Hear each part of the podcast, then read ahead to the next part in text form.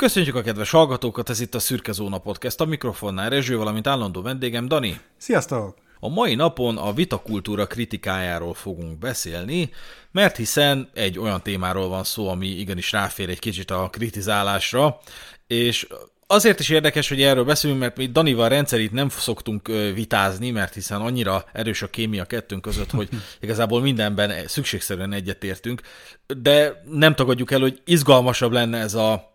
podcast, hogyha vitáznánk, de az sem valószínű, tehát az, az sem állítjuk, hogy, hogy egyszerűen kötelező vitázni ahhoz, hogy érdekes legyen valami. Egy biztos, a vitából valami jó, biztos, hogy kell, hogy következzen, ha más nem, akkor egy izgalmas, verbális egymásnak feszülés. De a mi műsorunkra például ez egyáltalán nem jellemző, a mi műsorunk az inkább ilyen explanatórius, kifejtős, elmagyarázós, kommentálós, és ugye ez is érdekes, hogy, hogy, hogy, hogy a, a kommentálás, de erről szerintem később lenne egy picit érdemes beszélni, hogy az, az hogy az emberek tapasztaljanak olyasmit, hogy másoknak mi a véleményük egyes dolgokról, hogy annak abszolút nem szabad lekicsinyelni a jelentőségét, és egy bizonyos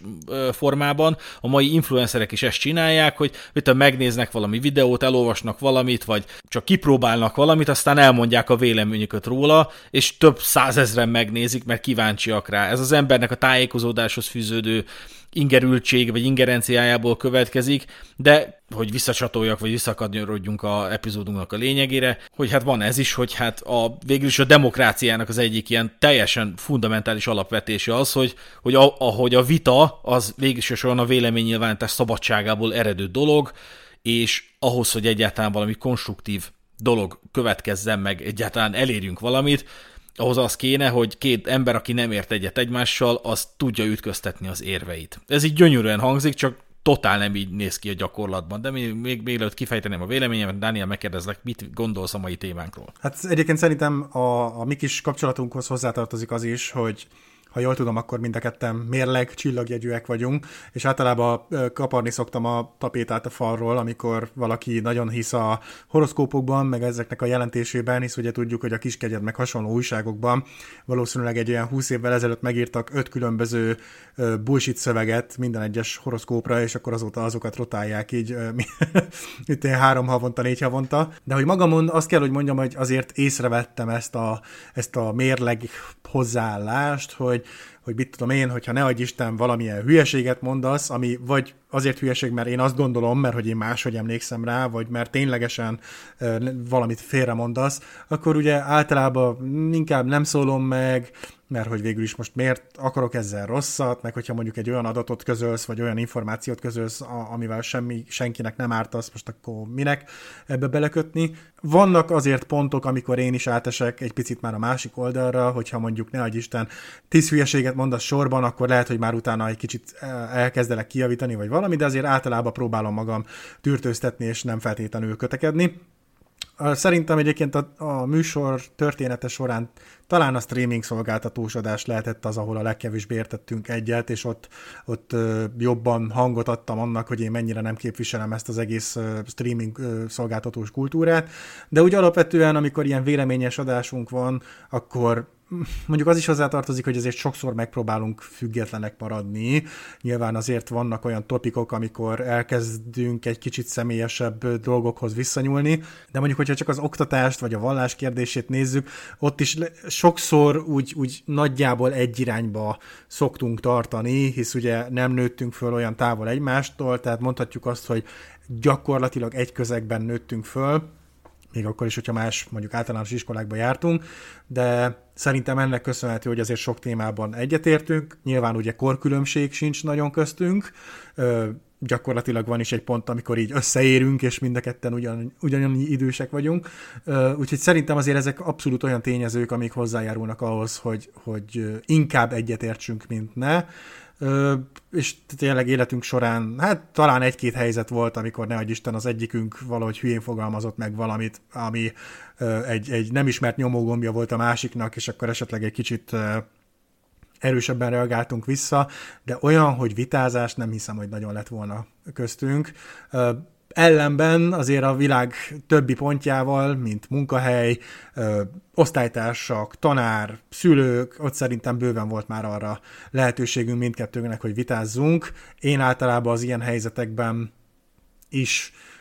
próbálok ugye azért nyugodtan vitázni, de azért előfordultak már olyan pillanatok, amikor én is egy kicsit kiborultam, és mondtam, hogy nagyon, most már tényleg hülyeség, és, és megpróbáltam egy kicsit hevesebben érvelni, meg ilyesmi, csak hát nekem sajnos van egy olyan hátrányom az ilyen beszélgetésekben,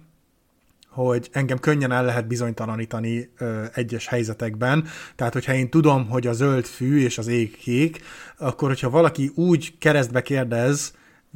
ne adj Isten, hogy akkora hülyeséget kérdez, hogy még engem is elbizonytalanít, akkor azért volt már arra, példa, hogy, hogy így akkor inkább csöndben maradtam, és akkor utána egy, tényleg egy nyugodt ö, ö, percekben utána elgondolkoztam, és mondtam, hogy basszus kus, de hát tényleg zöld a fű és kék az ég. Úgyhogy ö, érdekes, ez lehet, hogy talán ezért is kerülöm sokszor a vitákat, mert hogy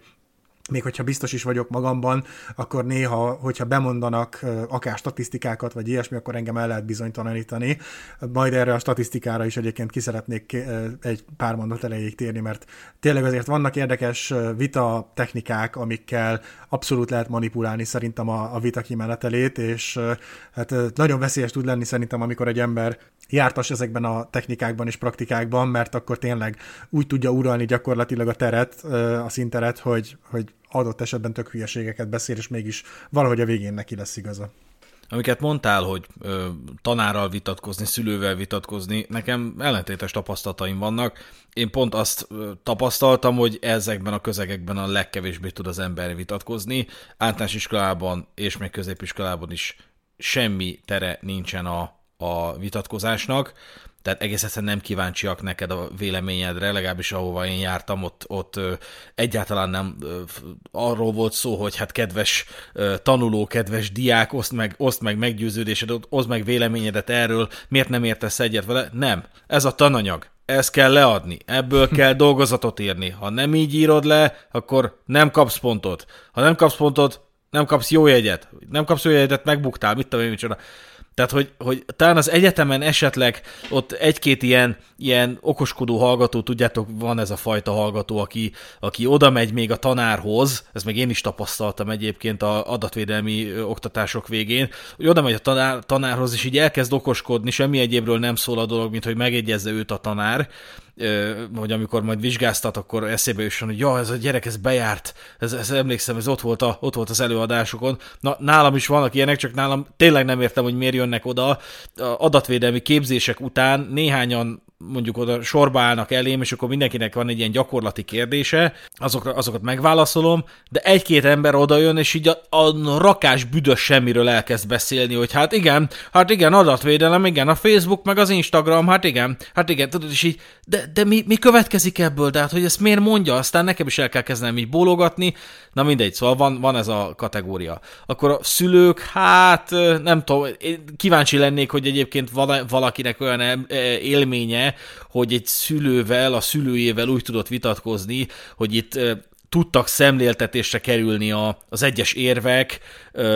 elhangzott-e valakinek olyan a szájából, hogy fiam, lányom, mit tudom én, apám, anyám, elfogadom azt, hogy te így gondolod, viszont én azt gondolom, hogy, tehát, hogy lehet, hogy az én, én nevelkedésem során a, a szüleimmel való vitakultúra azt inkább a hevesség jellemezte, biztos ilyenek is vannak, meg biztos vannak kiforrott vagy kiegyensúlyozott vitatkozások is ezekben a közegekben. Én a vitatkozás leginkább az ilyen kellemesebb, baráti összejöveteleken tudtam mindig is megélni, azokra ugye te is hivatalos voltál, Dani, mm-hmm. és akkor tudtunk belebocsátkozni olyan dolgokba, amikbe úgy tudtunk egy kicsit egymásnak feszülni, hogy abból semmi nem következett, hogy annak volt egy ilyen kis élvezeti értéke is, hogy egy kicsit úgy fel is szabadíthatta magát az ember, amikor üvöltözött, hogy, hogy de hát nem így van, de hát izé, és, és na az, az tök jó volt, de ezek ilyen hongyányi dolgok, hogy most az Apple a jó, vagy a Samsung a jó, vagy mit tudom én, tehát, hogy, hogy ilyen dolgok. De egyébként meg egy csomó olyan téma van, amivel lehet lehet és érdemes is vitatkozni, már csak azért is, mert nagyon szélsőséges, sarkalatos témák, és ugye én szoktam emlegetni, hogy azért velünk is lehet vitatkozni, erre van a komment szekció, meg erre van a kibeszélő, vagy bármilyen platform, amit jónak láttok, akár meg is lehet írni, és egyszer-kétszer meg is írják nekünk a hallgatók, hogy szerintük rosszul gondoljuk. Én ezekre minden esetben reagálni szoktam, és levezetem, hogy miért gondoljuk ezt, mert szeretnék kapcsolatot tartani a hallgatókkal, meg szeretném, hogyha ebből következne valami konstruktivitás is, tehát hogy ez a szürke zóna az nem csak a mi olyan platformunk lenne, ahol csak hallgathatjátok, hogy pofázunk, hanem, hanem egy ilyen kulturális workshop-szerűségként is működhetne, és ebből ugye a közszolgáltiság is akár ki tudna bontakozni, hogy feldobunk valamit, elmondjuk róla a véleményünket, és akkor ti pedig reflektáltok rá, aztán mi is reflektálunk rá, hogyha, hogyha, hogyha ez kiegyensúlyozott keretek között, meg folyamat mentén tud megvalósulni, akkor ezekből tök jó dolgok tudnak kisülni. Csak aztán ugye vannak azok a kategóriák, mint a jó öreg barlangászok, aki most hallgat először szürke zónát, az keressen rá a barlangászok epizódunkra, majd utána hallgassák meg azonnal a trollok voltak, betáltak minket a barlangászok című szürkeállomány epizódunkat, ahol ugye Hát az első ilyen gyermekbetegségei megmutatkoztak ennek az ilyen magyar vitakultúrának, hogy hát úgy is el lehet mondani ezek szerint egy csomó embernek, hogy hülyeségeket gondol, meg hülyeségeket mondod, hogy nem jelölöd meg a hülyeségeket. Egy egész oldalt tele lehet írni azzal, hogy hogy tudtál ennyi zöldséget összehordani, amikor én ennek a témának a szakértője vagyok, anélkül, hogy akár csak egyetlen egy hibás állítását megjelölt. Igen, hát ugye az előzőkre visszakanyarodva, amit mondtál, nyilván a szervilizmus epizódokban is beszéltünk arról, hogy azért a, az élet egyes aspektusaiban kialakul ez a alá-fölé rendeltség, és hát nyilván amikor az ember még tínédzser korában jár, akkor a szülőkkel és a, akár a tanárokkal, meg az ilyen emberekkel is nehéz vitatkozni, mert hogy tényleg sajnos sokszor átfordul abba, hogy te csak egy kisgyerek vagy, és maradjál csöndben, és hiába lehet akármennyire jogos a te véleményed, meg, meg, meg van alapozva, te egy tapasztalatlan kis hülye gyerek vagy, és ugye vagy az van, hogy én vagyok itt a tanár, te meg a tanuló, vagy az van, hogy az, amíg az én házamban élsz, addig pont, pont, pont. És ugye amint úgy, úgy kicsit idősebbek lettünk, azért néha nekem is ugye jobban kinyílt a csipám, és hogyha nagy Isten a szüleim, vagy adott esetben a rokonságból valaki hülyeséget mondott, mert az ő saját kis buborékában él, akkor ugye azért néha-néha így visszaszólaltam, hogy hát azért ez nem biztos, hogy így volt. Ugye egyik kedvenc témám az a kommunizmus, hogy ugye a kommunizmusban minden jó volt, és minden makulátlan volt, és azért ezt így sokszor szeretik kiemelni az idősebb generáció tagjai, csak aztán, amikor hallasz egyéb történeteket is, hogy akár a mennyire szar volt a karrier szempontjából ez az egész, hogy hiába akartál te mérnök lenni, hogyha eh, rohadt cipőpucoló kell, akkor te cipőpucoló leszel, meg ilyesmi, de ez ugye már nem marad meg, mert a nosztalgia szépíti az emlékeket, úgyhogy már csak az marad meg, hogy hát akkor mindenkinek volt munkája. És ugye hiába próbálsz belemenni ezekbe a vitákba, és még adott esetben fel is mutathatsz adatokat, információkat, vagy bármi, ugye ezeket sokszor nem fogadják el a szülők, úgyhogy ebből a szempontból talán igen tényleg a legnehezebb a szülőkkel vitázni,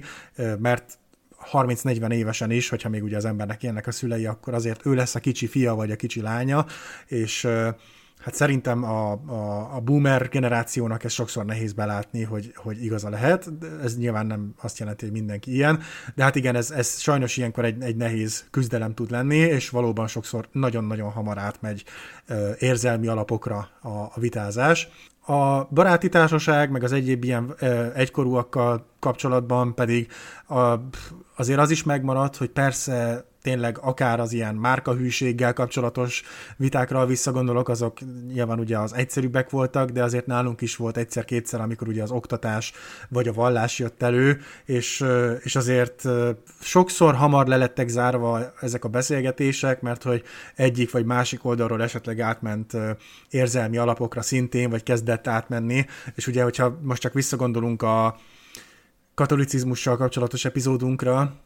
akkor talán ez volt az első olyan vallásos téma, mert hát ugye beszéltünk itt vallásokról, meg szektákról már pár epizódban, akár uh, szientológia, meg mi egyéb, de hogy ugye nyilván hát ezt, hogy kereszténység, katolicizmus, ezt azért sokkal többen űzik, mert ez gyakorlatilag ugye a világvallás, és itt látszik, hogy hiába beszéltünk mi a saját élményeinkről, tapasztalatainkról, amit mi ténylegesen így éltünk meg, és nem szoroztunk föl, meg nem másítottunk meg dolgokat. Így is látszott, hogy azért valakiknek a lábára léptünk, és, és valahogy az már nem jutott át, hogy mi a saját élményeinkről beszélne, beszélünk, hanem, hanem csak az, hogy mi fikázzuk a keresztényeket, meg a katolikusokat, és akkor, hogy már egyből egy kicsit támadóbb jellegűvé vált ugye a másik oldal, hogy hát ez nem így van, meg általánosítunk, meg stb. stb. És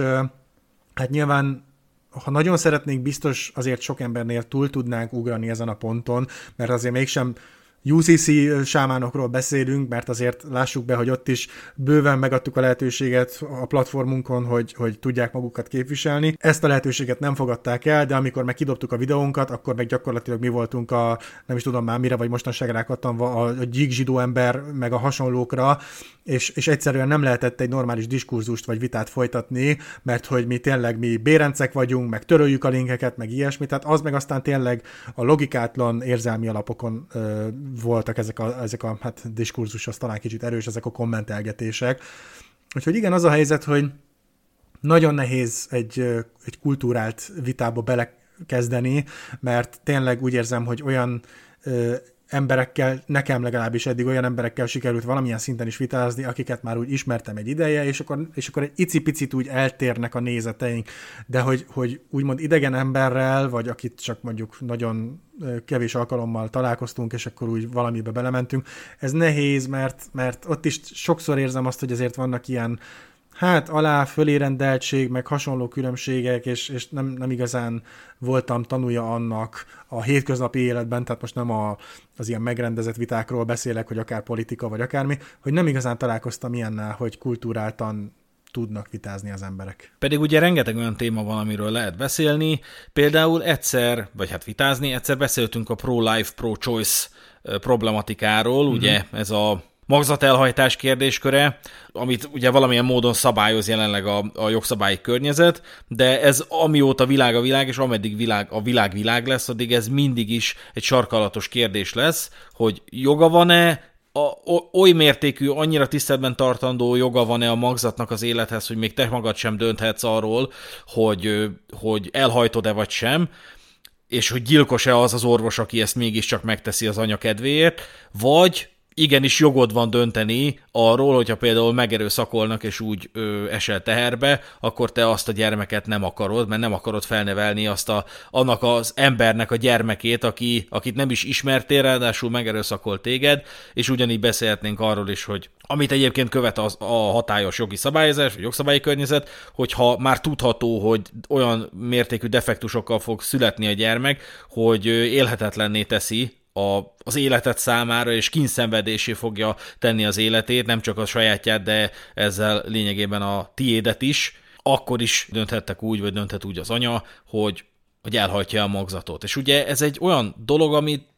amivel lehet érdekeket, véleményeket, érveket ütköztetni, nem is feltétlenül ilyen habzószájjal, hanem kimérten is akár. Csak ugye a mi műsorunk nem erre vonatkozik, a mi műsorunk az inkább ezeket, az, ezeket a szempontokat szemlélteti, és relatíve ritkán a véleményünket is megfogalmazzuk ezekkel kapcsolatban.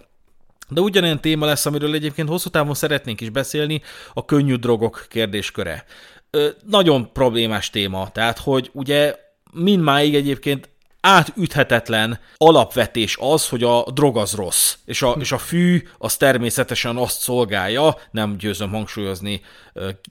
hogy idézőjelbe szeretném tenni ezt a mondatot, a fű természetesen azt szolgálja, hogy rá fogsz szokni az erősebb drogokra, mert hiszen minden egyes ember, aki kokainozik, vagy drogfüggő, az először a fűvel kezdte mint droggal. Hát ugye erre lehet mondani, hogy nem, nem a fűvel kezdte, hanem a kávéval, meg a cigivel, és esetenként a sörrel, mind a három nevezhető drognak, akkor ezeket miért nem tiltjuk be? És ezeket, ezekről lehet beszélni, csak na itt már egy picit azért elkezd rezegni a léc. Tehát, hogy, hogy ezek azok a témák, amikre, ha mi elkezdünk oly módon reflektálni, hogy hát én például nem értek egyet azzal, hogy ennyire szigorúan kriminalizáljuk a, marihuána használatot, simán egy picit e, jobban el lehetne ezt engedni, mert hiszen már tudva levő, hogy egyáltalán nem annyira káros a marihuána, mint amilyennek be, beállítják, sokkal károsabb a dohány és az alkohol, amik messze menőkig legálisak. Na, ilyenkor már mondják, hogy na mi van, mi van, izé, drogozgatunk, mi van, izé, akarod szúrni magad apukám, és ebbe ugye egyetlen politikai párt sem lesz hajlandó a, talán a kétfarkú kutyákon kívül beleállni, mert onnantól kezdve az ellenérdekű oldal rá fogja szú, ö, sütni, hogy hát természetesen ez egy drogos párt, és hogy alig várják, hogy izé vízipipázhassanak, hogy legyen már vége a parlamenti ülésnek, meg izé, a, a, el akarják adni a bélyeget a gyerekeknek, hogy rászokjanak. Igen, egy, pont ahogy mondtad ugye az alkohol és a, a cigarettával kapcsolatban, hogy tényleg az a baj, hogy itt is, meg akár a pro-life, pro-choice-nál is, az a baj, hogy, hogy sokszor ugye a, hát a legbutább emberek a leghangosabbak, és hát például oké, hogy ez egy ilyen azért mém csoport, de van ez a ö, idős emberek fenyegető aurával csoport, ahol lehet látni, hogy tényleg az ilyen általában 50 pluszos emberek azok, mint hogyha szitlavagok lennének, és csak radikálisan végletekben tudnak gondolkodni, és egy, egy 50 évnél fiatalabb ember megszólal ezekben a témákban, akkor már, jaj, hát neki milyen könnyű dolga van, ha menne ki kapálni a földre, meg minek ment oda, meg ilyesmi, és hogy, hogy ők például abszolút igazságként állítják be a saját véleményüket, és hiába próbálsz te érvelni a, a pro-choice-ért, ők akkor is azt mondják, hogy hát ha minek, ha már ott van, akkor tartsa meg, és ugyanez tényleg a, a drogokkal kapcsolatban is, hogy egyébként azért abban sem vagyok teljesen biztos, hogy a fű teljesen ártalmatlan, de nem is értek hozzá, én személy szerint soha nem is füveztem, de az biztos, hogy az az általam hallott tapasztalatok alapján egy cigaretta vagy egy alkoholizálás az sokkal brutálisabb tud lenni, és sajnos sok ember, aki azt mondja, hogy hát a hülye drogosok, az nem veszi észre magáról, hogy hát most ezt most hirtelen angol jut eszembe ez a fogalom, hogy functioning alcoholist, hogy ez a funkcionáló alkoholista, tehát hogy igazából ő iszik majdnem, hogy napi szinten, hát tudjuk jól, hogy azért voltak ezek a jó nagy öreg mondások, hogy hát egy izé, üveg sör, meg egy üveg bor, meg a mit tudom én mi, hogy már gyakorlatilag ajánlott volt, hogy te igyál meg minden nap két kupica pálinkát, hogy nem veszik észre, hogy, hogy hát igen, azért vannak érrendszeri problémák, meg szív, meg máj, meg hasonlók. Jó, hát a zsíros kajákat, meg a hasonlókat ne is vegyük mellé, mert szerintem önmagukban ezek a kaják is egy drognak minősülhetnének de hogy nem baj, hát a cigi, hát én már 50 év a cigarettázok, meg a pia, meg az ilyesmi, ezek tényleg tök legálisak, és akkor ezáltal valamilyen oknál fogva a mi kultúránkba, a mi kis szép magyar kultúránkba abszolút beépültek és bevésődtek, de hogyha ne adj Isten, azt mondom, hogy én migrénnel küzdök, vagy pánikbeteg vagyok, vagy valami, és engem egyszerűen tényleg ellazít, lenyugtat, vagy bármi az, hogy én naponta mondjuk e- e- elszippantok egy cigit, vagy valami, egy füves cigit, akkor én már egyből a sátán gyermeke vagyok. Úgyhogy valóban ez szörnyű, és hát nyilván azért ez a generáció hát egyszer ki fog halni, hát mert ugye ez az életrendje. Itt nyilván tényleg az a rossz, amikor a, a mi generációnkbeli emberek gondolkoznak ilyen végletekben, és, és akkor adott esetben emiatt lehet lehetetlenítik el akár a diskurzusokat is ezekkel a témákkal kapcsolatban, mert egyszerűen nem lehet, nem, nem is kell meggyőzni őket, csak nem lehet érvelni az ő érveik ellen, mert hogy az ő igazságuk az a, az a valóság, és gyakorlatilag tényszerűként kezelik azt, hogy ők mit gondolnak, és hát ez sajnos rossz, mert tényleg akkor így erről nem lehet beszélgetéseket folytatni, és így ezáltal nem jutnak el ezek a témák azokhoz az emberekhez, akik esetleg ezen tudnának változtatni. Most fennakadtam egy pillanaton, amikor azt mondtad, hogy, hogy ugye nem értesz a fűhöz, ezért nem reflektálsz rá, de hova van az írva, hogy csak arról beszélhetsz, amire, amihez értesz? Tehát, hogy így, ez is egy ilyen, ez is egy ilyen téveszme, vagy tévképzet, hogy, hogy, hogy az, aki nem ért hozzá, az ne beszéljen. De beszélhet, és miért? Mert van szánk, amivel ki tudjuk fejezni magunkat, van gondolatunk, és van egy alapjogunk, hogy vélemény nyilvánítatunk bármiről hogyha, hogyha az egy alapvetés lenne, hogy csak az beszéljen dolgokról, aki ért is hozzá, akkor ugyan milyen értékelési rendszert határozunk meg annak behatárolásához, hogy ki az, aki ért hozzá. Kell hozzá egyetemi diploma? Milyen minősítésű egyetemi diploma? A RITE az még beszélhet az adott témáról? Az, aki bölcsész szakra járt, az, az bármilyen értelmiségi, akár irodalmi, akár kulturális témában megnyilvánulat onnantól kezdve, vagy aki csak betette a lábát a BME-re, az onnantól kezdve minden műszaki témában kompetens lesz, és ez olyan dolog, ami, ami senkinek nem a hibája, hogy valamiért ezt gondolja, vagy ezt, ezt hagyja el a száját, mert ez bennünk van, tehát, hogy emlékszem, amikor fiatalok voltunk, kis társasággal flexeltünk egymásnak, hogy ki mit tud, meg efélik, és egy csomószor, csomószor úgy csináltunk, mintha adott téma valakinek a társaságból a kompetenciája lenne. Tehát, hogy például én nagyon imádtam a filmeket, filmrendező akartam lenni, nagyon sok filmet néztem, mentem tanfolyamra, ilyen filmkészítő tanfolyamra, állandóan ezeken gondolkodtam, állandóan kérdeztétek is a véleményemet, hogy akkor ez a filmmel, meg az a filmmel kapcsolatban ilyesmi, és onnantól kezdve én, ha csak valakinek kicsúszott a száján, hogy a Karib-tenger kalózait a Jerry Bruckheimer rendezte, hát kitéptem a hajamat, hogy de hogy a Jerry Bruckheimer rendezte, a Gore Verbinski rendezte, de nem, hát ott a Jerry Bruckheimer neve, de ne vitatkozz velem, én tudom jobban, pedig. Ezt mondjuk konkrétan tudtam is, csak hogy ilyen gyűjtő hogy mondjam, gyűjtő témák voltak, amikor, amiket, amikre azt gondoltuk, hogy hát mi ezekben kompetensek vagyunk, pedig hát ilyen kis 10-20 éves csicskák voltunk, tehát messze voltunk attól, hogy mi kompetensek legyünk egy bizonyos témába. Ö, Inkább ez az ilyen, ez az ilyen érdekeltségérzékenység, vagy hogy mondjam, hogy engem érdekel ez a, ez a téma, úgyhogy ne okoskodjál benne, mert ezt én már lestoppoltam ezt a témát magamnak. Igen, egyébként ez, ez tök érdekes, hogy egy ilyen nagyon hülye példát tudok felhozni, ami egyáltalán nem ehhez csatlakozik, csak ugye a logika, hogy annó egy ilyen lövöldözős játékban én nagyon-nagyon kezdő voltam, tehát gyakorlatilag föltelepítettem ezt a játékot, és akkor egy olyannal játszottam együtt, aki ugye haver volt, és ő már nagyon veterán volt ebben a játékban, és mondta, hogy na hát itt van ez a pálya, ez a legkönnyebb pálya, ez jó gyakorlásnak, ez egy ilyen nagyon-nagyon realisztikus játék volt, és akkor ö, mentünk egy-egy kört, és, és akkor így meglepődött a végén, hogy hát jé, hát én találtam olyan helyeket, amiről ön már meg is feledkezett, mert hogy gyakorlatilag ugye azon a szinten, ahol ők játszanak, oda már az A figura nem mászik be, mert tudja, hogy a B figura tartja azt, és akkor egy idő után eljutunk odaig, hogy a B figura már nem tartja azt a pontot, mert tudja, hogy A figura nem fog bemenni, mert számít arra, hogy tartják. Tehát ez egy ilyen jó kis egymásra fűződő dolog. És itt pont így ezzel kapcsolatban jutott eszembe, hogy, hogy igen, most ugye én is azt mondtam, hogy nem szívtam soha a füvet, nem értek hozzá, de nyilván indíthatnék egy beszélgetést, egy akár egy vitát is erről, hogy, hogy de jó, hát nézzük meg, tanulmányozzuk azt, hogy milyen előnyei vannak. Nézzük meg, hogy az embereknek mi a tapasztalata általánosan, meg hasonló-hasonló, és hogy, hogy lehet, hogy olyan pontokat tudnék felhozni adott esetben egy vitában, mint egy laikus, hogy, hogy tényleg az, aki mondjuk szakértője ennek az egésznek, ő már annyira magasról tekint le az adott témára, hogy már nem is veszi észre ezeket a hát buta ö, kérdésekre a válaszokat, mert hogy tényleg már nem is gondol bele ebbe, úgyhogy ebből a szempontból is tényleg fontos tud lenni az, hogy, hogy megszólalhasson az is, aki nem ért egy adott témához, mert igen, véleménye mindenkinek lehet, meg, meg látáspontja, meg mindene, csak ugye ehhez kellene egy másik fél is, aki ezt meg tudja érteni, és adott esetben a, a másik szemszögéből is meg tudja közelíteni ezeket a dolgokat, és ne Isten saját magában is felfedezhet egy új perspektívát, és ez sajnos sok emberből hiányzik. Azt gondolom, hogy ha ebben a műsorban csak olyasmikről beszélnénk, amikhez értünk, a szó klasszikus értelmében, akkor ez egy rohadt unalmas podcast lenne.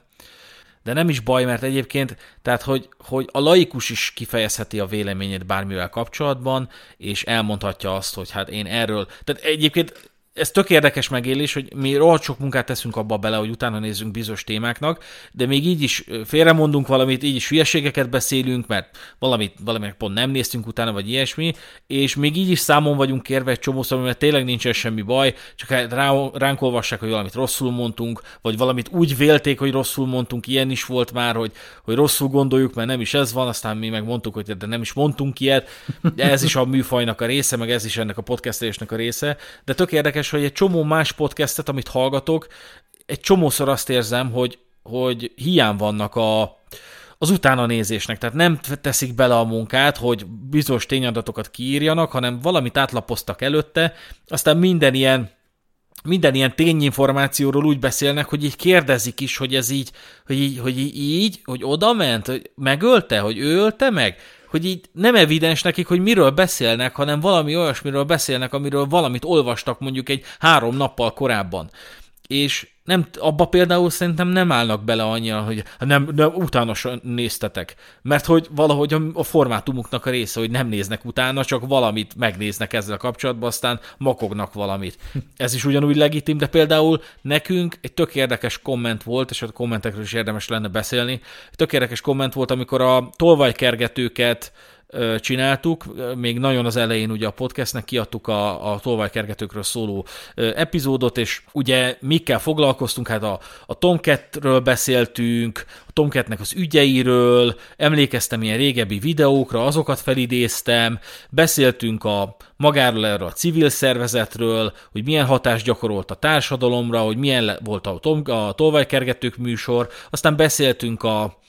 maguk, magának a, a, ezeknek a tolvajkergetőknek a rendőrségi ügyéről, a, a pofánlövésről, majd végül kifejtettük azt, a, azt az ítéletet, amit letöltöttünk a bíróság.hu-ról, amivel ugye első fokon elmarasztalták, hova tovább el is ítélték letöltendő börtönbüntetésre a tolvajkergetők egy-két tagját, amit aztán ugye másodfokon enyhít, enyhítettek, de addigra a Tomcat már ki volt menekülve Kanadába, és ha jól tudom, jelenleg is ott, volt, ott van, és hát kaptunk is egy, egy kommentet, hogy, hogy ha utána néztünk volna a témának, akkor tudnánk, hogy a Tomcatről valami Talmud kutató egyszer azt hozta le a Népszabadságban, hogy a Tomcat azért hülye, azért beszél hülyeségeket a Talmudról, mert a Talmudot az kb. csak azt tudja értelmezni, aki óhéberül beszél, vagy valami ilyesmi. Tehát maga sem volt teljesen evidens, hogy mi az érve, de annyira olyan grandiózus fellépéssel képviselte azt az érvet, hogy mi annak se néztünk utána, amire, amire, amiről neki halvány emlékei vannak. E, ezt egyébként rendtetően gyakran megkapjuk, hogy valamit nem mondtunk el egy adott témában, tehát utána sem, utána sem néztünk. És akkor ezzel így mi csináljunk, hogy így, így már, már úgyse, ser, úgyse szerkezhetjük ezt a műsort, ahogy szeretnénk, hogy már, már, már, már ez, ez, ezt is a nyakamba vegyem, hogy jaj, uramisten, csak tényleg mindent mondjak el, hogy nehogy aztán megkapjuk, hogy ezt se, ezt, ennek, néztünk, ennek se néztünk utána. Nem, hát van egy ilyen szerkesztői szabadság, arról beszélsz, amiről akarsz, nektek meg van egy véleménynyilvánítási szabadságotok, és bármikor elmondhatjátok azt, hogy rezső hülyeségeket beszéltél, meg utána sem néztél a saját véleményednek. Igen, és ugye, hát tényleg a abszolút a barlangászoknál csúcspontosodott ki, vagy összpontosult ez az egész, ilyen jellegű hozzászólások, de hogy, hogy valóban azért amikor adott esetben egy olyan témát szedünk elő, amit tényleg utána kell járni, meg hogy mondjam, ebből a szempontból talán egy kicsit komolyabb hangvételű, mint egy ilyen véleménynyilvánítósabb epizód, azért ott általában szeretjük kiemelni, hogy de, hogyha valaki szeretne még utána járni jobban, akkor ezt a podcastet meghallgatja, vagy azt a cikket elolvashatja, vagy tök mindegy, hogy mi. Tehát próbálunk azért még hogyha nem is feltétlenül show notes szintjén, de legalább említés szintjén, azért felhívjuk, megpróbáljuk felhívni arra a figyelmet, hogy gyerekek, ebben a témában még lehet tovább mélyülni. Nyilván hogy mondjam, tehát ezt mi nem főállásban csináljuk, egyszer talán eljutunk arra a szintre is,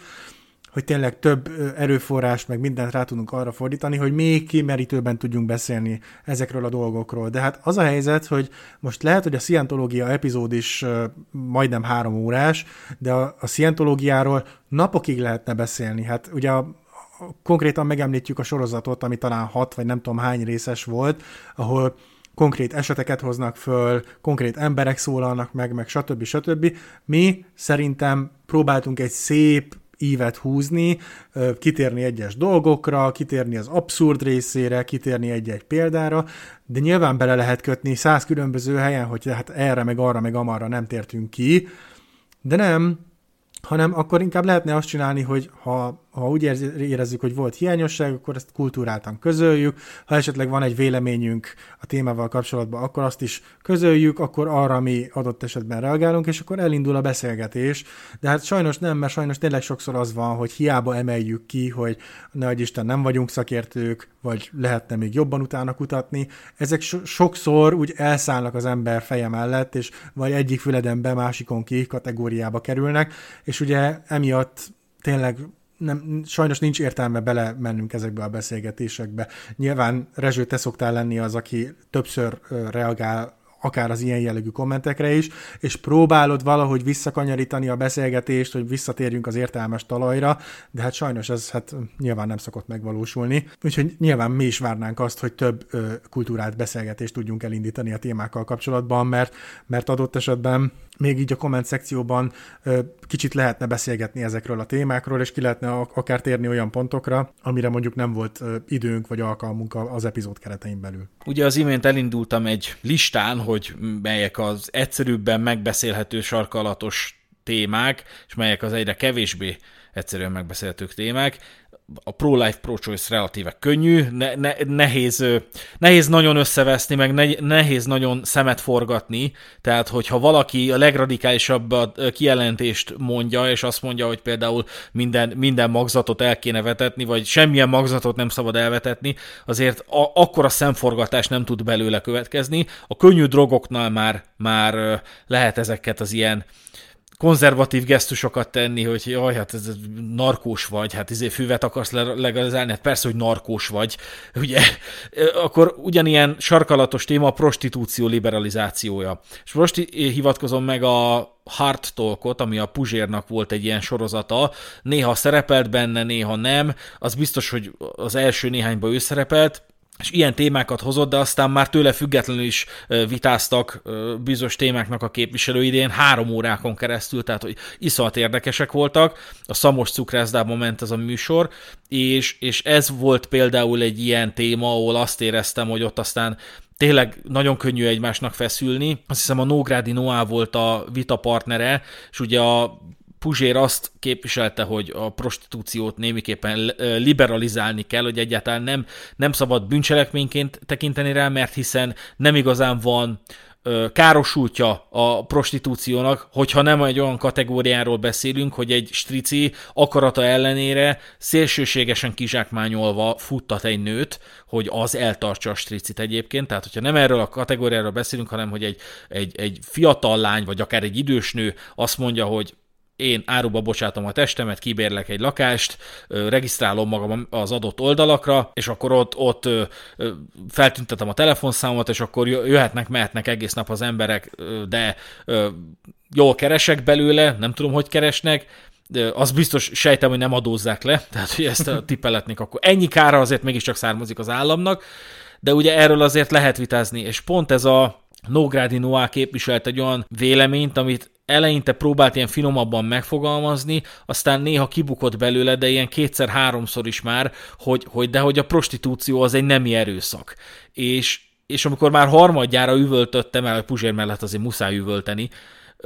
hogy, hogy de ez egy nemi erőszak, akkor meg a Puzsér a csutkára kapcsolta a hangerejét, hogy, hogy, hogy, hogy hogy lehetne ez mégiscsak nemi erőszak, amikor egy prostituált bármikor mondhatja azt, hogy itt vége van a bulinak, és te voltál az utolsó vendégem, sőt, izé, megtarthatod a pénzedet, a szolgáltatás itt most véget ér, ellenben egy nemi erőszak áldozata, az nem mondhatja azt, hogy itt ennek most vége van, nincs más választása nagy esélye, mint elszenvedni ezt a dolgot, csak ugye a Nógrádi Noából ilyenkor az a, a, a méltatlanság iránt érzett méltánytalanság, nem tudok jobb kifejezést ezekre, az fogalmazódott meg, hogy hát ez a gyakorlatilag, hogy egy nő áruba bocsátja a testét azért, hogy túléljen, azért, hogy, hogy ki tudja fizetni a számláit, az kb. egyenértékű egy nemi erőszakkal az ő meggyőződése szerint. És azért is volt érdekes ez a téma, tényleg érdemes lenne beszélni, csak szinte lehetetlen, mert mondom, tehát, hogy eh,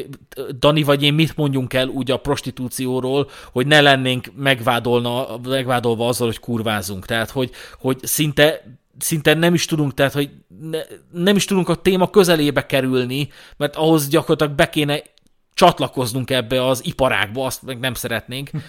És ebben a konkrét epizódban ö, volt is egy olyan, hogy hát egyáltalán ugye a, a közönség is megszólalhatott a, a vita közben, és ugye ők is beszólhattak, ők is feltettek kérdéseket, meg hasonlók, na és hát itt már egy, ugye egy férfi beszél a prostitúcióról, már az valami hatalmas, hatalmas hiba, tehát hogy itt is már eleve a pro-life, pro-choice téma is olyasmi, hogy egy férfi hogy dönthetne arról, hogy, hogy a gyermek, gyermeket elvetesse a nő vagy sem, hát például úgy, hogy, hogy az ő gyermeke is lehet akár, és hogyha a nő úgy dönt, hogy nem veteti el a gyermeket, akkor a férfinak kell fizetni a gyermektartást akár, tehát hogy ugye mindegy lényeg az, hogy a férfinek is adott esetben lehet szava ebben a dologban, de a prostitúció liberalizációjáról szóló vitában például, mindegyiket javaslom egyébként, hogy hallgassátok meg, nagyon érdekesek,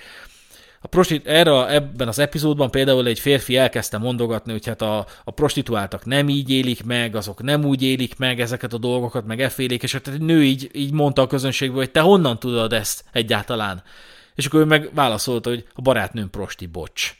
És hú, azért elkezdtem gondolkodni, hogy azért biztos valakinek ez megy, de azért mégiscsak egy prostituáltal párkapcsolatban, vagy életközösségben élni, hát nem tudom, nem tudom, valaki, valakinek lehet, hogy nincs ezzel problémája, nekem lenne. Hát érdekes kérdés ez a prostitúció, és nekem egyből eszembe jutott a proszlányok, meg a hasonló jellegű oldalak, hogy érdekes, hogy most ugye egy olyan világban élünk, ahol, és hát pont tegnap voltam szemtanúja ennek, amikor ö, taxiztam, hogy hát még igenis vannak vidékek, ahol tényleg kínálnak a hölgyek az út szélén, ilyen különböző lengeruhákban, és hát ugye ott állnak a kamionosok, a személygépkocsik, meg ilyesmi, és ugye megtörténik ugye a szolgáltatás, de hogy, hogy ezzel párhuzamosan egy olyan világban élünk, ahol pedig vannak ezek a rossz lányok jellegű oldalok, oldalak, ahol ö, tényleg különböző korosztályú, holtartozású, mindenféle ö, lányok, hölgyek fönt vannak, leírják, hogy ők ugye mit vállalnak be, leírják azt, hogy a helyszín az akár náluk, vagy hozzád is kijönnek, tényleg megadják, hogy ne adj Isten, hogyha mondjuk nem vagy ápolt, akkor nem állnak veled szóba, meg, meg ne el a számodat, meg hasonló, és hogy akkor ez, ez valahogy mégiscsak működik. És, és ez érdekelt is valamennyire, hogy na most akkor ez, ez végül mennyire legális, mert hát ugye vannak emberek, akik ö, ugye így, így élnek, ebből élnek meg, ö, de hogy, hogy tényleg most akkor ott is kapsz számlát, vagy,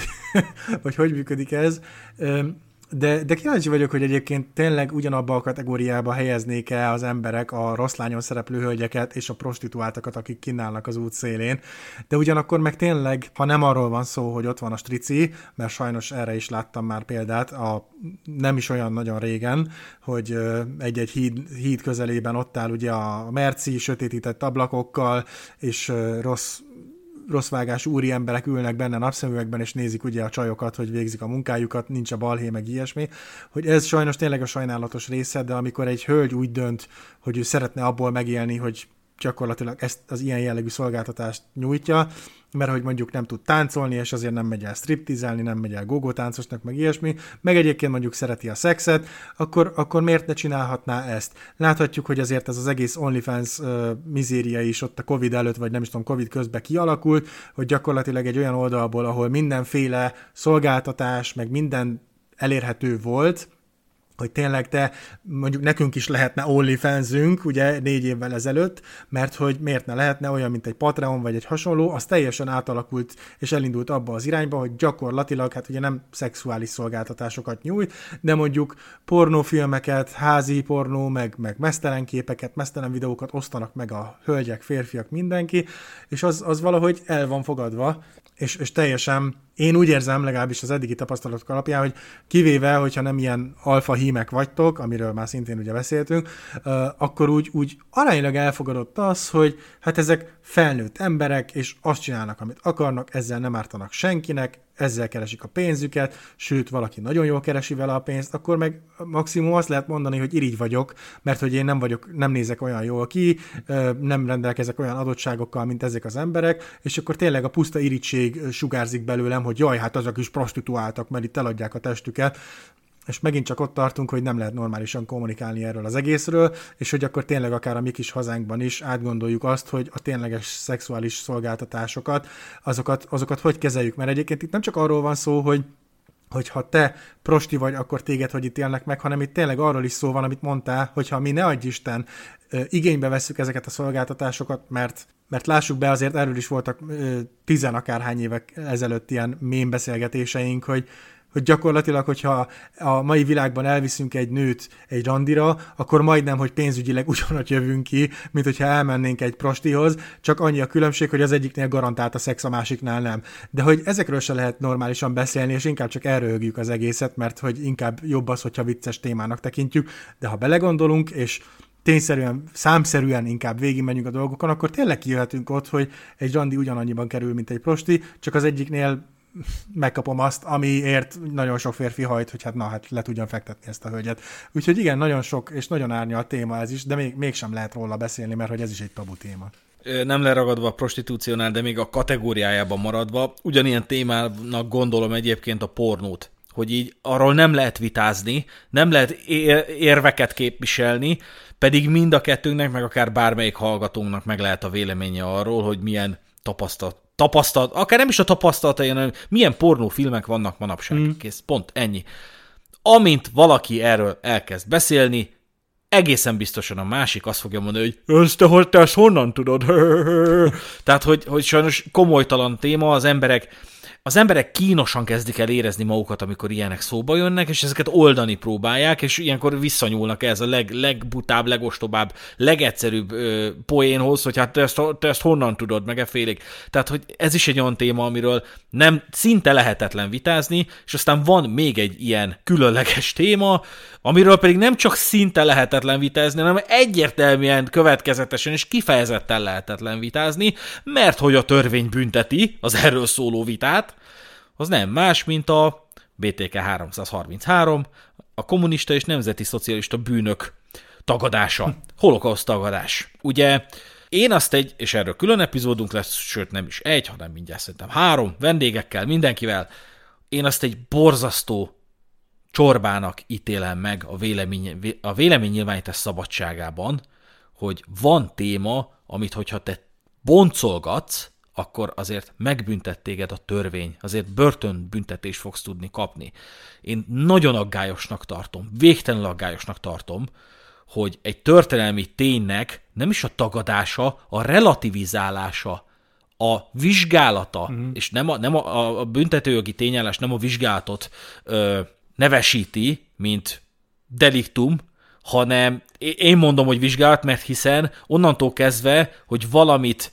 ö, ö, körbejársz, valamivel szemben érvelsz, ki kell mondanod olyasmit, hogy szerintem nem ennyien haltak meg, hanem csak annyian haltak meg. Mert én ennyi, ennyi halálesetet látok bizonyítottnak. Már is relativizálod a, a holokausztot például. Már is lekicsinyled a holtaknak a létszámát. Már is elkövetted a BTK 333-at én nagyon szeretnék erről vitázni, erről a témáról, nagyon szeretnék beszélgetni erről a témáról. Nagyon szeretném ezt a, ennek a létezését egyáltalán körbejárni, még akár egyébként a holokausztról is beszélhetnénk bárkivel. De nagyon-nagyon aggódom, hogy, hogy nem csak az basszus, mert az a, az a kisebbik probléma, hogy ellenem büntetőeljárás indul, hogyha engem, engem ö, holokauszt relativizáláson kapnak, holott nem relativizálnám a holokausztot, csak például ezeket a részletkérdéseket szeretném bárkivel valaha körbejárni. Még rosszabb, hogy szinte azonnal rácsütik, hogy hát holokausztagadó vagy. Kész. Magyarországon ez, ez mióta is rohadt könnyű, a csurka dolgozat óta rohadt könnyű. A csurka István leírta annó valahova, hogy, hogy hát ilyen, kicsit ilyen radikális dolgokat írt, valaki szerint ez természetesen egy szélsőjobbos undormány, más valaki szerint meg egy következetes gondolkodás, hogy hát vannak bizonyos, most nem fogom tudni pontosan felidézni, de hogy bizonyos fajtába tartozó emberek nagyjából ilyeneket írt, tehát hogy tényleg ilyen kis fajelméleti szösszenetei voltak, lehet aztán nem így gondolta, hanem másképpen, sőt, szinte biztos vagyok benne, hogy nem azt akartam mondani, hogy hát igen, a rohadt zsidók, hanem, hanem valami olyasmit akart mondani, ami végül is kijött a száján, és az volt az első ilyen közelti pillanat, amikor az ellenérdekű oldal, ami akkor a leginkább a balliberális oldal volt, csak akkor még ugye SDS, meg ilyenek voltak, hogy arra oly mértékben reagált, hogy, hogy az, el, az első olyan közéleti pillanat volt, amikor azt mondták, hogy ez nem szalonképes. És akkor kimentek a mécsesekkel, a nem tudom, Kossuth térre, és akkor így meggyújtogatták a mécseseket a holokauszt áldozatainak emlékére, vagy valami, tehát hogyha ez egy ilyen nagyon-nagyon brutál ilyen sasszé volt így a közéletben, hogy amikor a Csurka István így ilyen fajelméleti dolgokat írogat, akkor hát mi más csinálnánk mi, mint a a holokauszt áldozatainak az emlékére mécseseket gyújtunk. És azon a ponton a Csurka István az, az kirekesztette magát a közbeszédből, kirekesztette magát a szalomból, kirekesztette magát a civilizációból, mert hiszen megfogalmazódott ez, hogy én elhatárolódom a Csurka Istvántól. Én nem ülök vele egy asztalhoz, mert hiszen ilyeneket meg olyanokat gondol. Egyszer a Tomcatnek is volt egy vitája, nem emlékszem már kivel egy egyetemi tanárral, akit mindmáig megszólítanak néha ilyen műsorokban, a cigánybűnözésről volt talán, igen, azt hiszem. És volt ott még egy harmadik Manus is, meg tudom találni a videót, hogyha megtalálom sónuszba elhelyezem, aki fejlesztett egy ilyen cigányírtós játékot, ilyen hülye, ilyen doszos alapú, ilyen, ilyen tényleg ilyen ostobaságot, tényleg látszott, hogy poén, csak hát olyan kifejezéseket használt, hogy izé, hogy, hogy romagyilkosság, meg mit tudom tehát hogy ilyen, ilyen cigányírtásról volt szó. És az nagyon, nagyon be volt tojva, hogy ebből valami baj lesz, és akkor elment ebbe a műsorba, és így megkövette a rom, cigányságot, meg elnézésket, meg efélék, és abban volt ez a pillanat, megint csak nem fogom tudni pontosan idézni, de hogy a műsor végeztéhez közeledve a Tomcat, aki jelen volt, bármit, olyasmit el akart mondani, amiben szerepelt a mondatban, hogy a cigányok, vagy a zsidók, vagy a mit micsoda, a vita partnere félbeszakította, és elkezdtem mondani, hogy ne haragudjon, én ezt nem tudom elviselni, nem tudom elfogadni, hogy ön ilyeneket mond, és ilyen, ilyeneket enged meg magának. Aztán megint elkezdett valami monda, valamit mondani,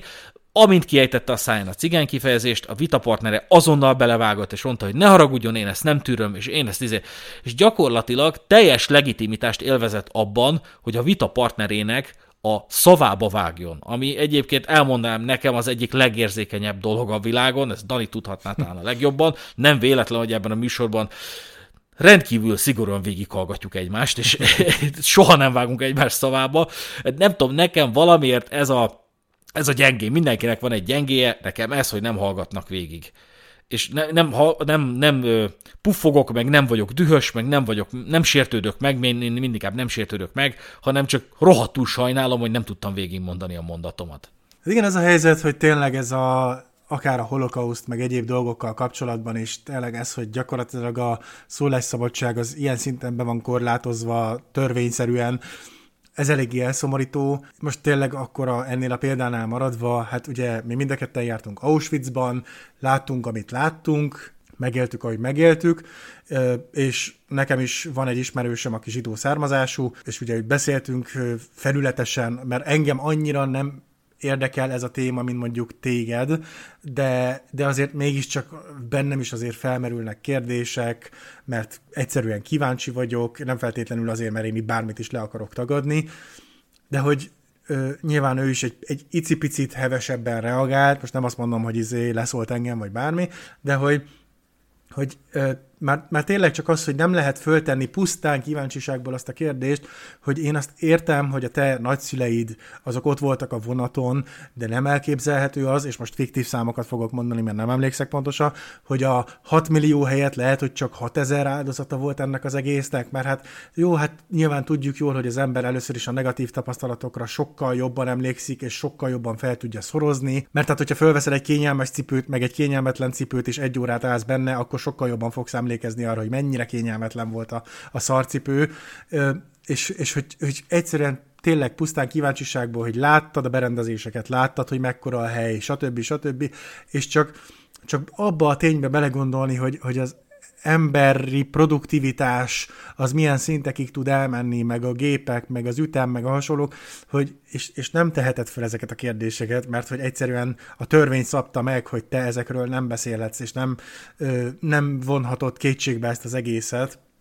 pedig pont ezekről az eseményekről kellene beszélni, és, és nem egy ö, potenciálisan fiktív dolog, dolgot tovább görgetni évszázadokon keresztül, hanem azért lenne fontos, hogy, az, hogy mindenki ténylegesen, tényszerűen megismerje, hogy mennyire szörnyű volt, mennyire rossz volt, és, és, és hogy adott esetben feltehessen ezzel kapcsolatban kérdéseket, hogy tényleg mi, hogyan, meddig. Mert az a baj, hogy ugye ez, ez az egész ellehetetleníti azt, hogy az ember érdeklődjön ez iránt, és az érdeklődésének köszönhetően kérdések merüljenek föl benne. És, és remélem, hogy nem fog odáig eljutni a világ, hogy sokkal több téma belekerül ebbe a kategóriába, hogy ö, egyszerűen nem lehet róla beszélni, mert különben elvisz téged a rendőrség, mert ez egy nagyon rossz irány, és, és ez teljesen pont ellentéte annak, hogy egy, egy kultúrál diskurzus lehessen bármiről is nyitni, és ez tényleg egy, egy fájó pont szerintem, hogy ez így megtörtént. Mert nyilván érthetjük a, az, az okait, meg minden, azért mi sem vagyunk ö, ö, teljesen érzéketlenek, tehát azért tudjuk jól, hogy azért ez egy nagyon érzékeny téma tud lenni, de ezt ugyanakkor tiszteletteljesen körbe lehetne járni, ha körbe lehetne járni. Annó néztem a ilyen K.O. című műsort a Youtube-on elérhető, csak nem emlékszem, szerintem a nemzet, az N1 TV-nek volt szerintem a tartalma, csak aztán úgy, széthorták az egészet, tehát hogy mindenki leszette magának, aztán feltöltötte a saját YouTube csatornájára, és ez egy ilyen boxringben ment a vita, többnyire ilyen, hát a jobboldali mezőnyben ö, járatos, vagy onnan ismert újságírók moderáltak, és többnyire ilyen radikálisokat állítottak szembe, kevésbé radikálisokkal, vagy balosokat, jobbosokkal, de tök mindegy, érdekes, érdekes viták születtek belőle, relatíve kiegyensúlyozott viták. Meglepő, hogy pont az N1 TV lehetett ilyeneket látni. És egy alkalommal a Száva Vince, aki egy ilyen roma politikus, az vitázott az Ince Bélával talán, aki a, a 64 ö, Vármegyei Ifjúsági Mozgalomnak a Pest megyei vezetője, mint utána néztem, Ince Béla. Na, azok vitáztak, és, és nem is az a lényeg, hogy miről vitáztak, mert nyilvánvalóan a, a egyenjogúság, roma kérdés, cigánybűnözés, ilyenek, ilyenek jöttek szóba, és aztán semmiből a, a, a Száva Vince, aki egyébként egy nagyon alávaló figura, tehát hogy polit, tehát, hogy szerintem egyébként jogvédő, jogvédőnek is rossz, de van bűnöző múltja is, de teljesen mindegy. Az a semmiből megkérdezte az Ince Bélát, aki ránézésre és egy eléggé ilyen bomberjack is kopasz manusz, megkérdezte, hogy, hogy képviselő úr, és akkor ő mondta, hogy nem vagyok képviselő, mert hogy tényleg nem volt képviselő, csak ő valahogy meg akarta nevezni. És akkor, hogy képviselő úr, ön tagadja a holokausztot? Ez volt a keresztkérdés. Tehát, hogy a semmiből ezzel a kérdéssel élt a Száva Vince a Ince Bélának. És akkor hát az elkezdett magyarázkodni, hogy hát erről így nagyon nem nagyon lehet beszélni, meg effélik. Visszakérdés, igen vagy nem? És akkor úgy reagálta Száva Vince, hogy ebbe a csapdába nem fogok most belesétálni. És ez is sok mindent elmond egyébként erről a kriminalizált témáról, hogy ha még, ha még csak az lenne a java ennek a, vagy az az, az előnye származna belőle, ennek a tényállásnak a létezéséből, mint a holokauszt tagadás tiltása vagy tilalma, hogy az áldozatok érzékenysége, vagy azoknak az integritása az sértetlen maradjon, és, és hogy ne, ne legyen rosszabb az áldozatoknak, vagy a, a lemenőiknek, az utódjaiknak az, hogy hát már így is el kellett szenvedniük egy holokausztot, még jönnek ilyen barmok, akik azt mondogatják, hogy meg se történt. Tehát ha ez lenne az előnye, az jó lenne, de nem ez az előnye, mert ilyenekre használják fel gyakorlatilag, karaktergyilkosságokra használják fel ezt a, ezt a büntetőgi tényállást egyrészt. Másrészt meg, amit, amit te is mondtál az előbb, te is nagyon jól körbejártad, hogy az lenne az ideális, hogyha ezekről a dolgokról nyugodtan és felhőtlenül lehetne beszélni beszélni. Az, hogy valamiről, történelmi tényekről nem lehet beszélni, az, az egyrészt, egyrészt nem segíti elő a lezárást, a, a megnyugvást, a closure-t, a, aki hallgatja az ötödik lövés című rovatomat, amelyben a Csepeli kettős gyilkosság feldolgozásáról beszélek. Megkérdeztem legutóbb a Stiller Magdolnát, aki a Kuntamás kettős gyilkost védte, hogy hogy ő a, a védő beszédében beszélt arról, hogy hát azért, tárgya, azért lenne érdemes újra tárgyalni az ügyet, meg új, újabb nyomozást elrendelni, hogy mindenkinek, még az elkövetőknek, még az áldozatoknak is, meg a hozzátartozóiknak is legyen egyfajta megnyugvása. És erre az, angol, erre az angolnak nagyon jó kifejezése van, ez a closure, hogy valamit lezárunk. Magyarban ez nem jó ez a megnyugvás, de ez azt jelenti, hogy valamit, valamit, valamit el tud rendezni az ember magában. És akkor a Stiller Magdolna azt mondta, hogy hát az a megnyugvás, amit most éppen csinálok, hogy feldolgozom az ügyet. És tök érdekes volt, tök érdekes megélés volt, hogy én erre sosem így gondoltam, de mostantól már így gondolok, hogy nem az a megnyugvás, hogy, hogy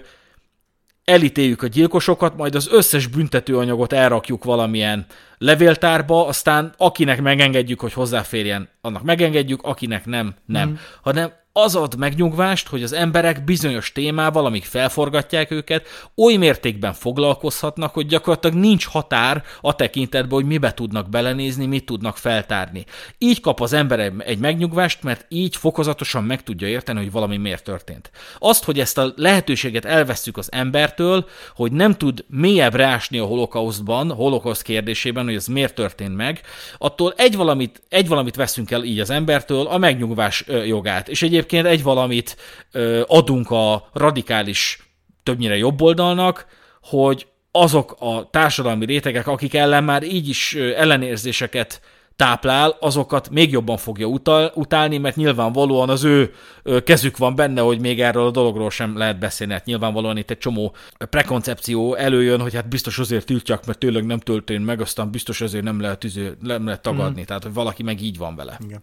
Egy dologra még kitérnék, mert egyébként egy pompás témát választottunk, és látszik, hogy sokat, sokat tudunk róla beszélni, hogy van ez, a, van ez a nem ülök le vele egy asztalhoz témakör. Tehát, hogy amiről előbb is beszéltem, hogy mindmáig létezik az a modell, vagy az a hozzáállás, hogy hát én vitáznék veled, csak hát te olyan dolgokat engedtél meg magadnak a közbeszédben, meg olyan butaságokat vallasz a saját véleményednek, hogy én nekem nem áll módonban leülni veled egy asztalhoz.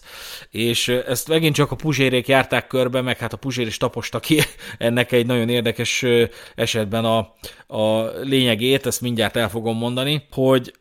ők állapították meg, hogy ez az asztal, ahova te nem ülsz le a másikkal, ez ugyanaz az asztal, amire te még nem tettél le eleget, tudod, hogy van ez a mondás, hogy majd, hogyha leteszel valamit az asztalra, mm. na ez az asztal ugyanaz, ahova nem ülnek le melléd.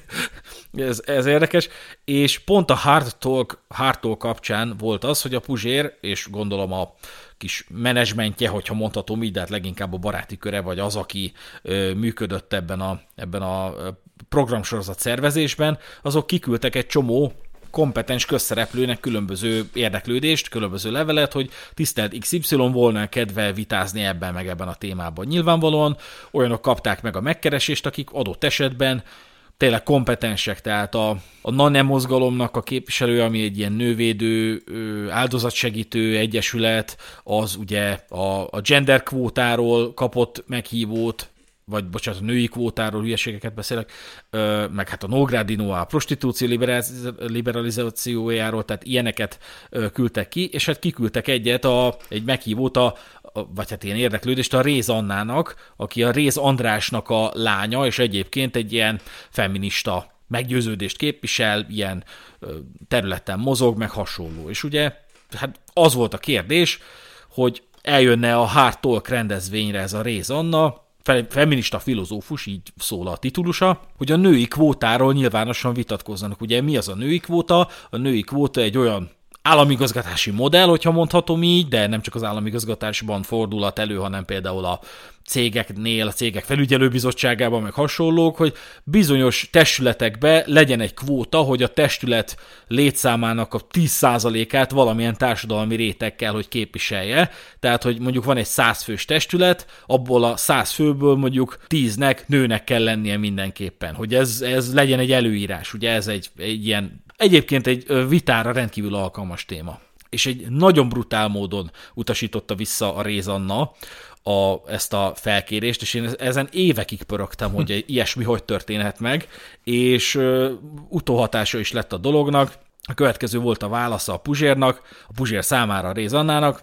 Sajnos nem tudom elfogadni felkérésüket. Puzsé Robert sok munkáját kedvelem, de az elmúlt időszakban úgy érzem, a nőket érintő kérdésekben átlépett egy olyan határt, ami számomra már nem szalonképes, mert megszólalásai nyíltan egyenlőségellenesek és nőgyűlölők. Őszintén sajnálom és remélem, hogy indulatai idővel csillapodni fognak, és valóban nyitott lesz a párbeszédre. Addig is kívánok minden jót. Rézanna.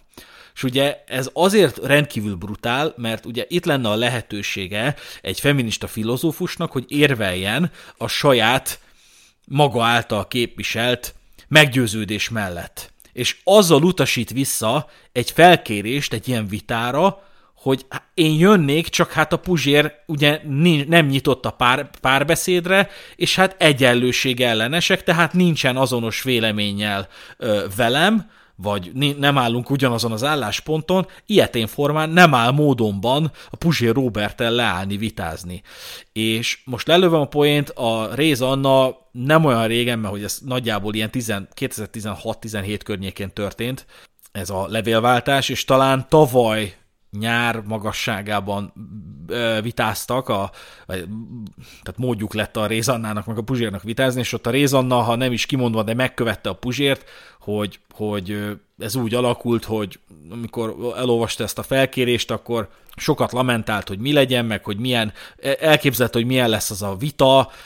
így ült a kádban, és így gondolkodott azon, hogy így, hogy így hogy fog alakulni, meg hogy tud belőle kijönni, meg hogy mi lesz az eredménye, és valami olyasmit vizionált, hogy, hogy, ő, hogy a Puzsé Robert kiabál vele, és akkor úgy, úgy gondolta, hogy ez akkor egy jó, jó megoldás lesz, hogy akkor azt mondja, hogy hát Puzsé Robert nem nyitott a párbeszédre, igaz, ő kereste meg a Réz Annát, de hogy nyilvánvalóan nem nyitott, mert üvöltözik, meg ne, nincsenek azonos véleményen, és aztán amikor ezt prezentálta a barátainak, hogy hát így utasította vissza a Puzsért, akkor minden egyes barátja, akinek ezt prezentálta, úgy reagált, hogy szerintem nem, nem csináltad ezt jól, nem gondoltad jól.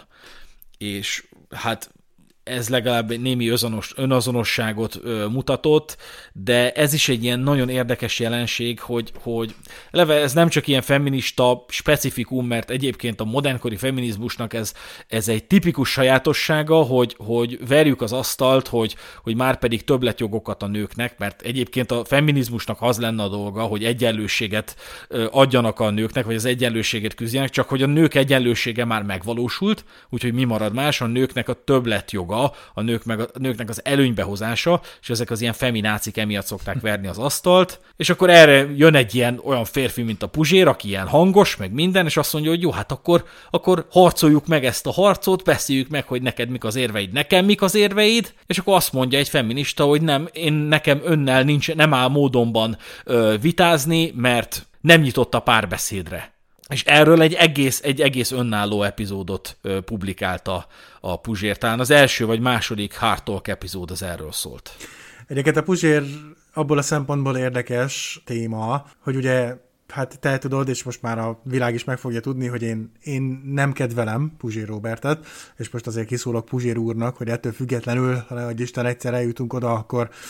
ne utasítsa vissza már a kérésünket, hogyha szeretnék valamiről beszélgetni vagy vitázni, mert Rezső viszont azért rendszeresen hallgatja ugye a műsorokat, és hát azért mondtad is, hogy sokszor egyetértesz vele, meg adott esetben új perspektívát láttál meg miatta, stb. stb.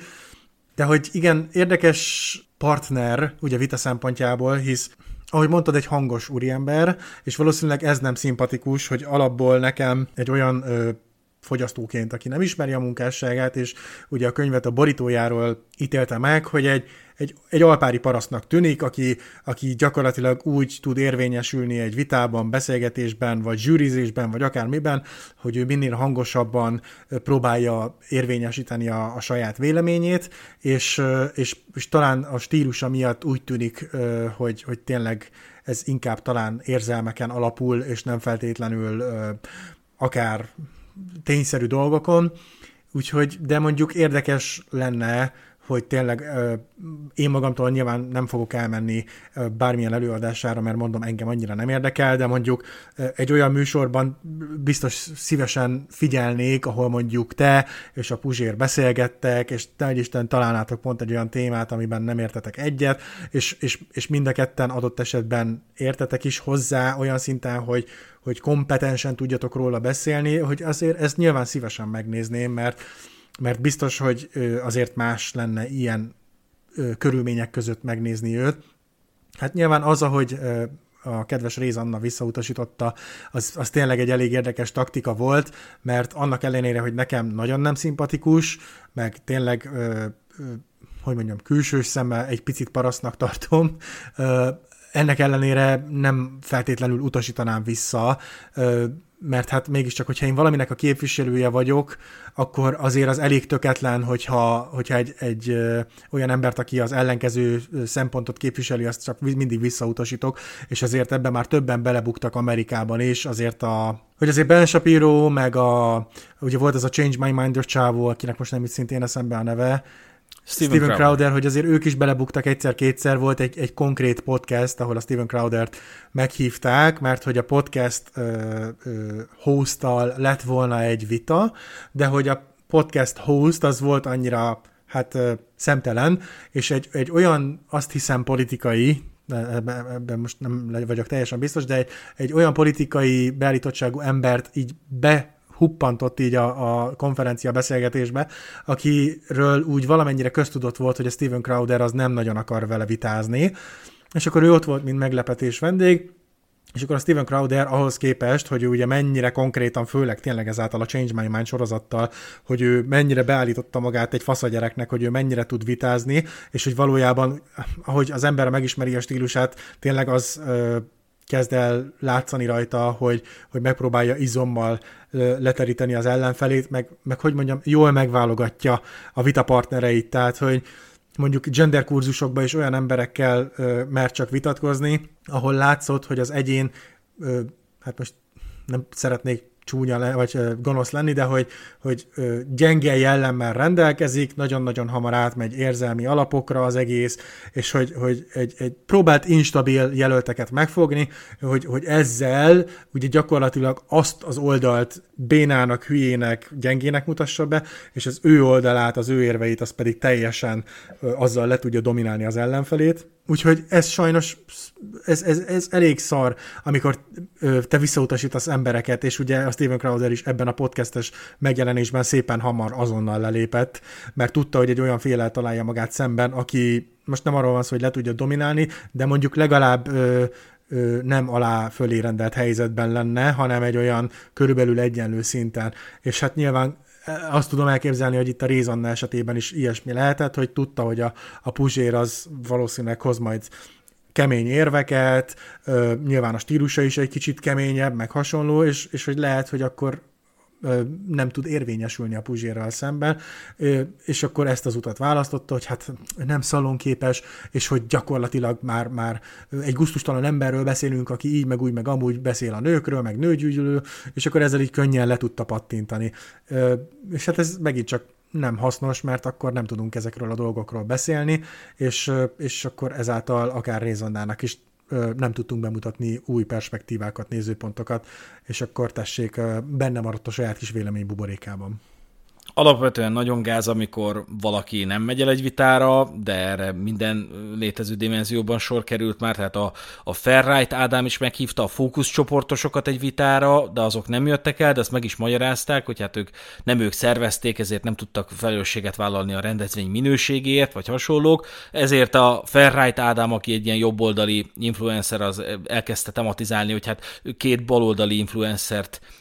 is elhívott vitázni, és ezek nem méltatták őt, hogy, hogy leüljenek vele. Az is nagyon probléma, amikor felállsz és elvonulsz, de ez remélem ez így nem szokott előfordulni, csak ilyen. Tehát amikor a, a, a televízióban interjú közben előfordul, hogy valamelyik köz, közszereplő feláll és elmegy, mert nem olyan kérdéseket kap. Tipikusan akkor fordul elő, amikor mással hívják be, tehát hogy beszéljen valami közeti kérdésről, aztán elkezdenek olyan érzékeny témákba bekérdezni, amikre nem készült fel, meg egyáltalán nem érzi magát kompetensnek, meg hát érzi, hogy a válasz az nagyon könnyen ráéghet, ilyenkor talán a Demszki csinált ilyet, hogy így felállt, aztán elment, de egy csomó, csomó politikus csinált már ilyet, hogy felállt, és akkor nem, nem állt módjában vitatkozni. Meg volt olyan, azt Tarlós csinált, amikor elkezdte, elkezdte sértegetni a Kálmán Olgát, hogy ez ilyen alacsony ikújú kérdéseket kapok meg ilyenek,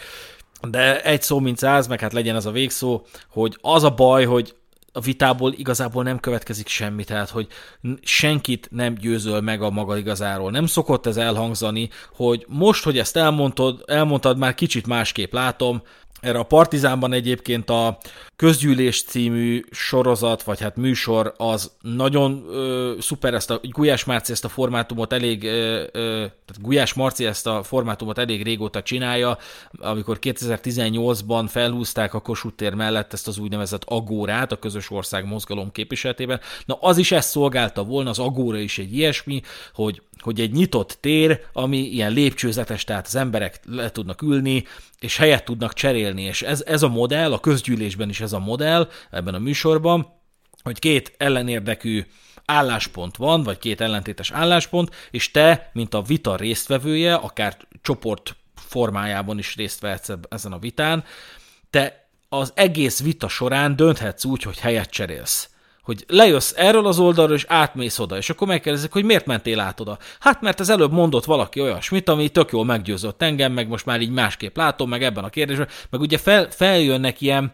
részletkérdések az adott témában. Tehát nem, nem csak egy konkrét témáról vitáznak, hanem annak különböző aspektusai vannak, és a tekintetben az emberek is mozoghatnak, hogy hát én ezt most így gondolom, most viszont már úgy hmm. gondolom. És ez egy tök konstruktív dolog tud lenni, csak nem, következik belőle semmi. Az emberek tipikusan, mondjuk inkább azt mondom, a tömegember, a közember nem győződik meg egy vitától. Hát nem létezik olyas, olyas valaki, szerintem nincs olyan a bolygón, akit egy vita során sikerrel meg lehetett volna győzni például, hogy rossz, rossz a politikai meggyőződése. Senkit nem lehet átkonvertálni e, erről, ettől a politikai pártól arra a politikai pártra, mindössze a vita erejénél fogva. Tehát, hogy és ez már ugye a tényellenőrzőkben kihordott véleményünkre visszautal, ugye csináltunk egy ilyen epizódot, érdemes meghallgatni, hogy az Orbán Balázs nevű köztévés volt ö, riporter vagy ö, be, ö, hírbemondó ö, fogalmazta meg azt a rendkívül antagonizált véleményét, hogy már nincs tény, hogy, hogy, ö, hogy nincs értelme tényekről beszélni, mert nincs már tény. És ott ezt megpróbáltuk kifejteni, hogy ezt nyilvánvalóan úgy értette, hogy az embereket rohadtul nem érdeklik a tények. Ö, e, ilyetén formán nem érdeklik a viták. Az ember ma már, de szerintem mindig így volt, csak nem volt ennyire észrevehető, vagy nem tudom micsoda, az ember úgy működik, hogy te mondasz neki egy olyan mondatot, amire te azt gondolod, hogy merőbben meg fogja változtatni a véleményét, nem, hogy nem változtatja meg a, ezáltal, nem változtatod meg ezáltal a véleményét, hanem átrendezi a szavak sorrendiségét, meg az egész mondatnak az értelmét, és már nem sérelmes a véleményére. Most ilyetén formán, ebben, ezen feltételek mellett a vitának a közbeszédben, vagy a, hogy mondjam, a közgondolkodásra semmilyen hatást nem tud gyakorolni a vita, egyetlen egy dologra tud jó lenni, hogy érdekes, hogy ahogy te is mondtad, perspektívákat ad, mm. a tájékozottságot segíti, nézőpontokat, talán ezért is hallgatják egyébként a műsorunkat, hogy, hogy, hogy adott témával kapcsolatban megismerhetik a kedves hallgatók, hogy mit érdemes tudni, hogy milyen nézőpontok mm. vannak, hogy, hogy ki mit gondol erről. Nem csak mi, hanem egyes képviselői az adott témának, vagy az adott nem tudom minek. Tehát, hogy nyilván, nyilván mindenki azért néz bármilyen, akár videós tartalmat, akár podcast epizódot azért hallgat, mert tájékozottabb akar lenni, és talán a vita is ide vezethető vissza. Így van. Úgyhogy köszönjük, kedves hallgatók, hogy velünk voltatok, fejtsétek ki véleményeteket a Szürke Zóna kibeszélőben, kíváncsiak vagyunk, voltak-e olyan élményeitek, amikor nagyon vehemens vitában vettetek részt, vagy éppen lagymatag vitában vettetek részt, osszátok meg velünk a kibeszélőben. Ez volt a Szürke Zóna Podcast, én Rezső voltam, és vagyok egyébként, és leszek is, holnap is, és köszönöm Dánielnek, hogy itt volt. Sziasztok! Sziasztok!